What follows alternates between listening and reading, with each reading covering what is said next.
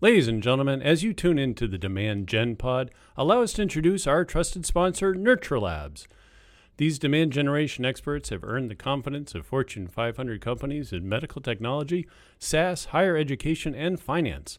From email marketing to marketing automation platform migrations, NurtureLabs has the knowledge and experience to help you reach new heights.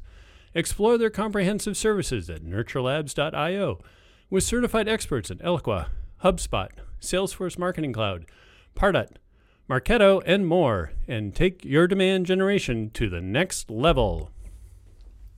Today on the Demand Gen Pod, we will be diving into a fascinating topic of inbound versus outbound email and what is the difference. Email marketing plays a crucial role in business marketing strategies, but it is important to understand the distinctions between the two, and we're going to chat about them. So, in this episode, we will be talking about the key goals, strategies, and benefits of both methods, as well as some of the challenges that they present. So, whether you're looking to build relationships, nurture leads, or achieve immediate conversions, this episode will provide some valuable insights, I hope, and some best practices for leveraging the power of email marketing. So stay tuned as we explore real world examples, discuss the pros and cons, and examine the best ways to integrate inbound and outbound email to maximize your marketing efforts. Let's get started and unlock the secrets behind effective inbound and outbound strategies. Hey there, everybody. Welcome to the pod. My name is Ryan. Again, inbound versus outbound. So, inbound emails, we're going to break it down really easily. Inbound emails are those that are sent to people who have willingly subscribed to a company's emailing list and have already expressed interest in its content or products. And that's a really simple definition, um, but I think that the important part here is to recognize that with inbound, you are gathering consent to send emails and then sending appropriate emails in a line to that consent. And outbound is the opposite. We are sending emails perhaps to a broader audience without that permission to opt in the email marketing approaches are important both uh, are both important for businesses but you know they provide a direct and cost effective way to communicate with customers build brand awareness and generate leads and drive conversions. And this is really crucial because it, inbound and outbound both of them while certainly the conversion rates are going to be different they both can provide valuable insight whether it be brand building uh, brand recognition um, or you know outbound is also typically used by sales but it's not always used by sales. It can certainly used by uh, marketing as well whereas inbound generally speaking would, would be used by marketing. Although you can also leverage inbound email uh, if you kind of leave the definition as simple as are they opted in or are they not opted in you can absolutely leverage inbound email through sales too which i think can be really cool. So let's first talk about inbound again, inbound marketing is focusing on building relationships and trust with people who have already subscribed, and you do that by providing valuable and relevant content to them. So, generally speaking, somebody would go and subscribe by signing up for a webinar or downloading some, some sort of ebook, attending a conference, and providing their email address there. And that gives you that opt in and a, a, right to be emailing them. Now, in the US, uh, you actually don't need permission to email people, um, to email people who work at companies or on, on their um, company email address, you you can do it as freely as you like. That doesn't mean that they want to receive those emails, and opt-outs will likely ensue. But uh, there's there's no law stopping you from emailing anyone that you want to email, even like a sales capacity. Uh, outside of the U.S., that's completely different. And then depending on how big your company is in uh, as far as the CAN-SPAM Act is concerned, and uh, CCPA, which is the newest um, which is the newest California email law, and I think it's also in Nevada as well. Um, you know that's going to change too, depending on the size of the company. But for smaller companies, uh, it, it, doesn't matter. You're ever able to leverage outbound email uh, as you wish. So, a couple of key goals I think are educating subscribers, nurturing your leads, and converting those leads into customers. And I think that that is really important for inbound uh, to to be defining what your goals are going to be and that might be per campaign. So I don't just mean but across all of our email, we want to do this. Well, you probably want to do lots of stuff across all of your email marketing, but the inbound campaigns that you build should be really specific to what you are trying to achieve. And we've talked about this on the podcast before, where you actually start with what you're looking to accomplish and then go up from there in the campaign, all the way up to the segmentation on who's actually getting into it. So, what do we want to do? We want to convert our existing leads over to be either contacts or sales ready, MQLs, marketing qualified leads, whatever the case may be, or ideally customers, depending on how long your sales cycle is and what it actually requires, right? Once you have that primary goal for each campaign, you can start to work your way up through the through the campaign building process to say okay well if we want to at least convert our basic high level leads high funnel leads over to be contacts ready for sales how do we do that? We can provide this content. And you know one easy way to be able to look at well easy is probably, probably easy is probably a little bit of a stretch but one way to understand what content you should be providing to leads to convert them into contacts or, or mqls is to look what's worked in the past. And obviously again is assuming that you have content that's worked in the past. Um, if not then you'll have to learn as you go.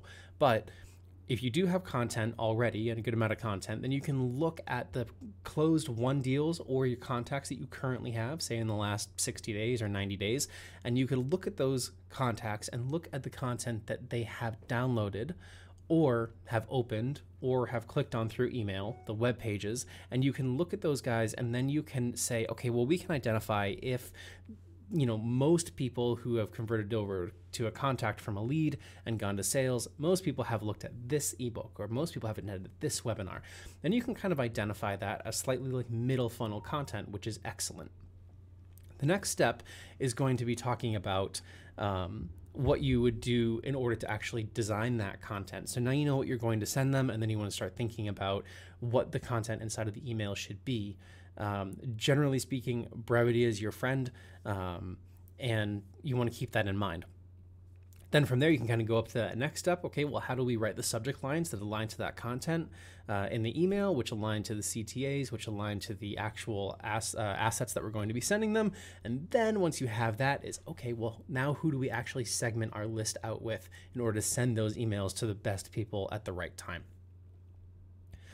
Some examples could be obviously not only just the content emails with the lead nurturing campaigns, but also welcome emails or newsletters, whether they be educational or product related. Um, all of those are really great examples of inbound email, but generally speaking, it's very content driven. Now, What about outbound? So, outbound email targets that broader audience without that prior permission. And what does that really translate to? Well, it translates to poor open rates and it translates to poor click through rates and higher unsubscribe rates. Now, while generally speaking, all of those things are bad, outbound's email position is that it's really designed to identify people who otherwise would not know about you. And it's sort sort of like I'm trying to think of a good analogy here, but it, I mean it, it it's it's sort of like spraying and praying, I guess, a little bit. Um, but if you have a really large list and maybe you've purchased that list, maybe you've sent an email to an outbound email company to send on your behalf, and that would likely have, uh, if it's a marketing style email, it would very likely be a content email. So join us for our webinar, and it's sent to uh, a list that you have otherwise no access to. So generally speaking, you're paying for it. Maybe companies will scrape email addresses from the internet, uh, whether it be LinkedIn. Uh, there are lots of tools to help you do that, like seamless.ai, for example, and pull in a bunch of email addresses that you think based on job title or company, um, years experience, whatever that case, uh, or location, kind of whatever you're shooting for creating an outbound email list that way. And really, what you're trying to do is get that email list that you're sending to to actually opt in. On the marketing side, that's the goal of the inbound mar- uh, outbound marketing program. Um, one of the things that I would say uh, that you want to be looking for is to try to drive some sort of conversion. That's a primary goal of outbound, uh, outbound email. And I don't necessarily mean a sales conversion. I think the odds of that are, are super rare on outbound. Um, but a, a, conversion doesn't necessarily have to be a sale. A conversion could be a willingness to talk. So if it's a sales outbound email, just a reply, that's a conversion.